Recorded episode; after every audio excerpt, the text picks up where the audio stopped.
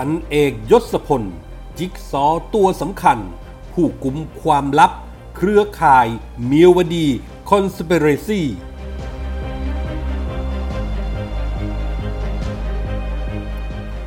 เปิดสองสูตร ปรับครมอ สลับเก้าอี้ชุลมุน สุดท้ายลุงตู่จะโอเคหรือไม่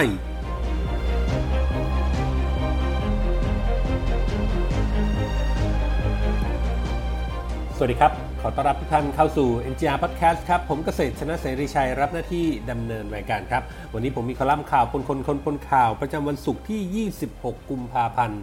พุทธศักราช 2564 มาฝากกันครับ ตอนนี้พูดถึงมิวดีคอมเพล็กซ์ก็คงจะไม่มีใครไม่รู้จักนะครับ ในฐานะบ่อนคาสิโนแห่งใหญ่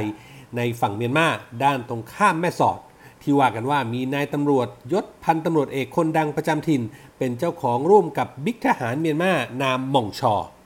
ขณะเดียวกันความยิ่งใหญ่ของมูดีคอมเพล็กซ์นั้น ยังกำลังถูกพาดพิงถึงว่าเป็นศูนย์รวมผลประโยชน์ของธุรกิจสีเทาที่เชื่อมโยงเอาบุคคลทั่วทั้งวงการพนัน ยาเสพติด และเครือข่ายคนมีสีระดับบิ๊กๆมารวมอยู่ด้วยกัน คนเหล่านี้ห้อมล้อม ร่วมกันสมคบคิดกันเป็นเครือข่ายใหญ่ หรือมิวดี conspiracy ชนิดที่ไม่เคยมีมาก่อนในประวัติศาสตร์อย่างน่าตกใจ เครือข่ายใหญ่นี้มีใครบ้าง เรื่องนี้ต้องย้อนกลับไปดูภาพรวมกันก่อนครับ ตามที่มีการจับกลุ่มคดีไอซ์ล็อตใหญ่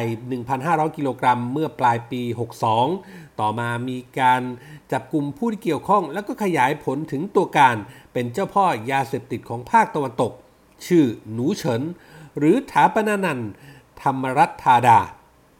ซึ่งถูกระบุว่าใช้มิวดีคอมเพล็กซ์เป็นศูนย์ประชาการขนาดใหญ่ จนมาถึงเอกสารคำสั่งด่วนที่สุดของพลตำรวจเอกสุชาติธีรสวัสดิ์รองพบตร ซึ่งกำลังเป็นประเด็นร้อนในขณะนี้ที่ถูกเปิดเผยออกมา โดยมีพยานตามเอกสารมีชื่อว่านายเกิดชนะมินาได้ให้ปากคำเอาไว้ เอกสารนั้นมีชื่อของบิ๊กตำรวจสองนาย และถ้าส่องดีๆครับ จะเห็นว่ายังมีอีกหนึ่งตัวละครที่สำคัญ นั่นก็คือนายทหารยศพันเอกคนหนึ่ง ที่เกิดชนะพยานซัดทอด แต่ก็ไม่ได้ถูกพูดถึงมากนัก โดยขณะนี้ถูกจับกุมคุมขังอยู่ นายทหารคนที่ว่าครับตามถ้อยคำของเกิดชนะก็คือพันเอกยศพลสิทธิกัน ที่พยานเกิดชนะนั้นเรียกว่านาย เพราะเป็นผู้ชักชวนเข้ามาสู่กระบวนการจนกระทั่งถูกจับ ทั้งคู่ก็คือนายทหารพันเอกยศพลกับนายเกิดชนะเนี่ยนะครับรู้จักกันตั้งแต่ปลายปี 2557 ในขณะที่เกิดชนะนั้นไปส่งอาวุธให้ที่ค่ายทหารจังหวัดเชียงราย และได้ไปรู้จักกับพันเอกยศพลสิทธิกัน ในตอนนั้นเป็นนายทหารประจำอยู่ที่ศูนย์อำนวยการสร้างอาวุธจังหวัดลบบุรี ต่อมาครับพันเอกยศพลก็ชวนเกิดชนะมาเป็นลูกจ้างอยู่หน่วยทหารซ่อมอาวุธที่จังหวัดลบบุรี และจึงมารู้จักกับหนูเฉินถาปนันขณะนั้นถาปนันเคยถูกจับคดียาเสพติดจำนวน 20,000 เม็ดแต่ก็ได้รับการประกันตัวจึงหลบหนีข้ามไปยังฝั่งประเทศพม่า พันเอกยศพลในฐานะนายก็สั่งให้เกิดชนะ พร้อมพวกอยู่ดูแลรับใช้คอยคุ้มกัน และทำงานกับหนูเฉินตั้งแต่ปลายปี 2558 แน่นอนว่าการอยู่รับใช้เจ้าพ่อยาเสพติดอายุน้อยหนูเฉินทำให้เกิดชนะรู้เห็นพฤติกรรมต่างๆ ของกระบวนการธุรกิจสีเทาที่พัวพันกับศูนย์ประชาการใหญ่ที่เมียวดีคอมเพล็กซ์ตลอดจนได้รับความไว้วางใจขนเงินจำนวนถึง 340 ล้าน ไปแลกเงินหยวนขนทองคำไปฟอกเงินให้หนูเฉินดำเนินการติดต่อร่วมคนขบวนการ ที่เข้าๆออกออกแวะเวียนมารักษาผลประโยชน์ของตัวเองที่บ่อนคาสิโนเมียวดี นั่นจึงเป็นที่มาของการให้ถ้อยคำทั้งการชี้ตัวคนใหญ่คนโตที่เขาซัดทอดตามเอกสารด่วนที่สุดของรองผบตร และก็แน่นอนว่าเมื่อเกิดชนะรู้ว่าพันเอกยศพล คนที่เป็นนายของเกิดชนะก็ย่อมต้องรู้ด้วยเช่นกัน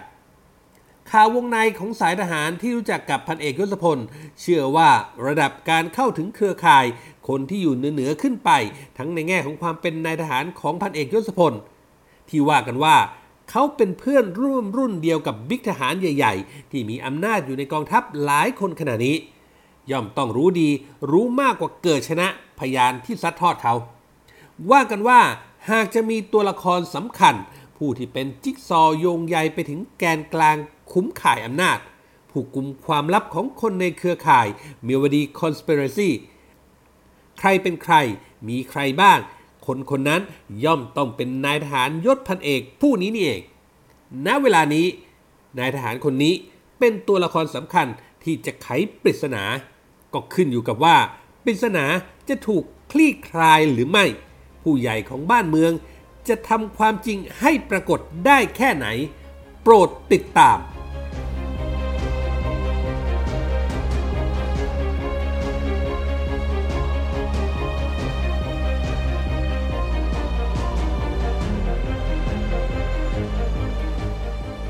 ไปกันที่เรื่องของการเมืองการปรับครมอกันบ้างครับฮอตสุดตอนนี้ก็ไม่มีเรื่องใดเกินเรื่องนี้แล้วครับ หลังจากที่ 3 รัฐมนตรีต้องหลุดจากตำแหน่ง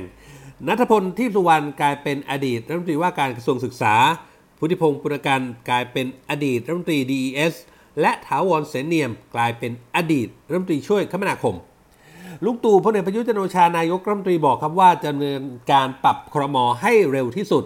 ในพรรคพลังประชารัฐนั้น ดูจะคึกคักกว่าใครเพื่อนครับ มีการจัดสูตรจองเก้าอี้แบบไม่มีเหนียม นักข่าวเองก็รู้ดี แล้วก็มีออกมาเป็น 2 สูตรที่กำลังสะพัดอยู่ในขณะนี้ สูตรที่ 1 ครับ ผู้กองธรรมนัฐร้อยเอกธรรมนัฐพรมเผ่ารัฐมนตรีช่วยเกษตรและสหกรณ์เป็นศูนย์กลางของการขับเคลื่อน โดยตัวผู้กองนั้นจะขอไปเป็นจับกังหนึ่ง นั่งที่รัฐมนตรีว่าการกระทรวงแรงงาน แทนเสียเฮงสุชาติชมกลิ่น อาจารย์แหม่มนรมนพิญโยสินวัตรรัฐมนตรีช่วยแรงงานก็ไปนั่งรัฐมนตรีช่วยคลัง และก็มีแนวคิดที่จะเอารัฐมนตรีศึกษาธิการ ซึ่งแต่เดิมเป็นโคต้าของสายกปปส ไปแลกกับรัฐมนตรีว่าการกระทรวงเกษตรและสหกรณ์ของประชาธิปัตย์ที่เฉลิมชัยศรีอ่อนนั่งอยู่ในขณะนี้ เพราะมองว่าประชาธิปัตย์นั้น มีเพราะมองว่าพรรคพลังประชารัฐนะครับ มีบุคลากรที่เหมาะสมกับกระทรวงนี้มากกว่า หากประชาธิปัตย์ยอมโอเค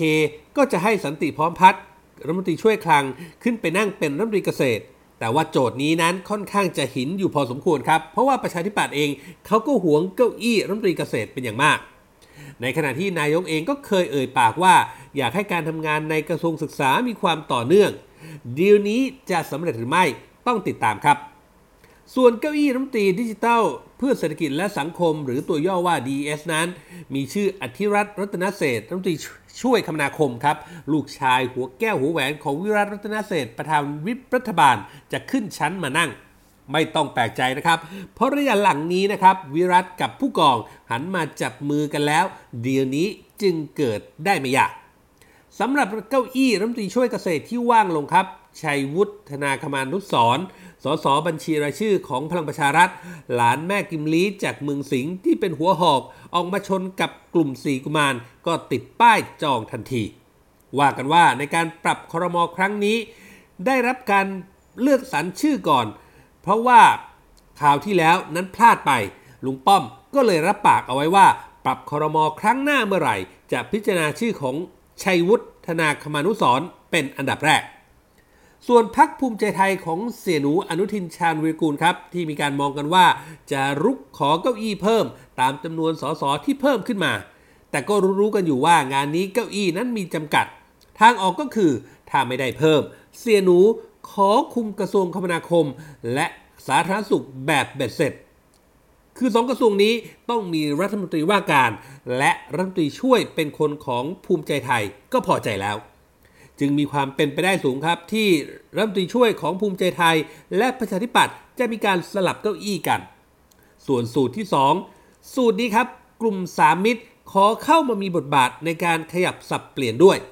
โดยเสียแฮงอนุชานาคาสายรัฐมนตรีประจำสำนักนายกในฐานะเลขาธิการพรรคก็เล็งไปที่รัฐมนตรีว่าการกระทรวง DES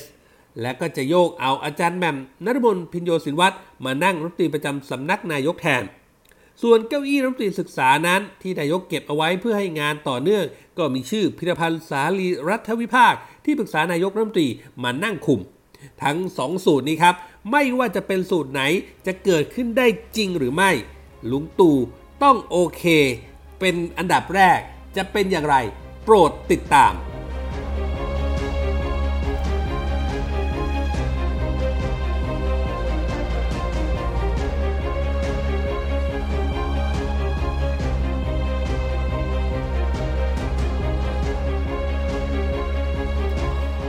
นี่คือเรื่องราวจากคอลัมน์ข่าวบนคนคนบนข่าวที่ผมนำมาฝากกันในวันนี้นะครับคุณผู้ฟังสามารถเข้าไปอ่านเพิ่มเติมได้ในเว็บไซต์ของเราครับ mgronline.com นอกเหนือไปจากข่าวสารที่เราอัปเดตให้อ่านกันตลอด 24 ชั่วโมงแล้วนะครับ ยังมีคลิปข่าวที่น่าสนใจในทุกหมวดข่าว ให้ได้เลือกรับชมกันอีกด้วยครับ และถ้าหากคุณผู้ฟังคุณผู้ชมมีข้อแนะนำติชมประการใดนะครับสามารถทิ้งคอมเมนต์ไว้ได้ในท้ายข่าว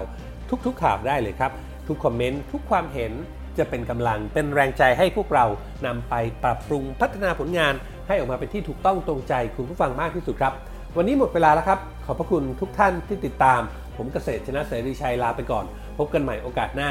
สวัสดีครับ